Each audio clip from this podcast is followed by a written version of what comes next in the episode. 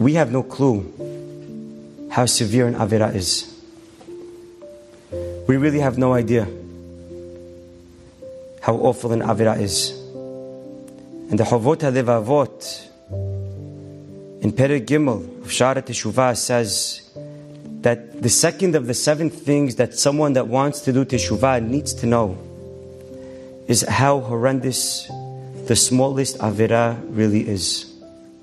The Nefesh HaKhaim writes that a Jew that is Mehalil Shabbat in a Derabanan is Mahariv, he is destroying more than what Titus and Nebuchadnezzar did to Rebet Amitash.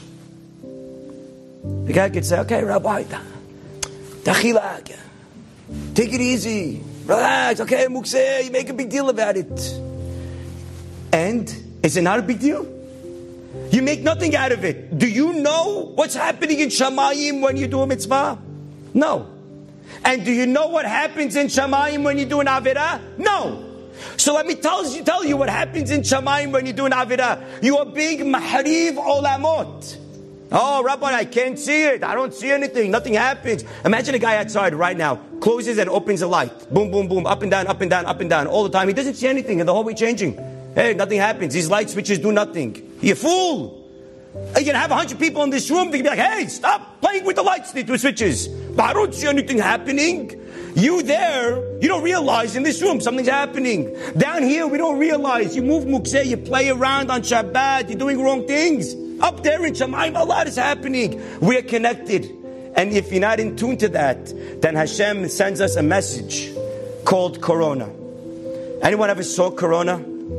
I don't think anyone here saw it. I never went to a lab. I don't think anybody here saw it. Does anybody here doubt that it exists? Call it a virus, call it a bacteria. Millions of people were sick and millions of people died. From what? I don't know what you want to call it, how you want to define it. Is there something that put people in the hospitals? It looks like it. I think so. I know someone that died from it. He didn't die from a cold. I think there was something in his body that killed him. Very unfortunate. Did anyone ever see Corona? No. Are people dying from it? Yeah. But I can't see it. Seeing is not believing.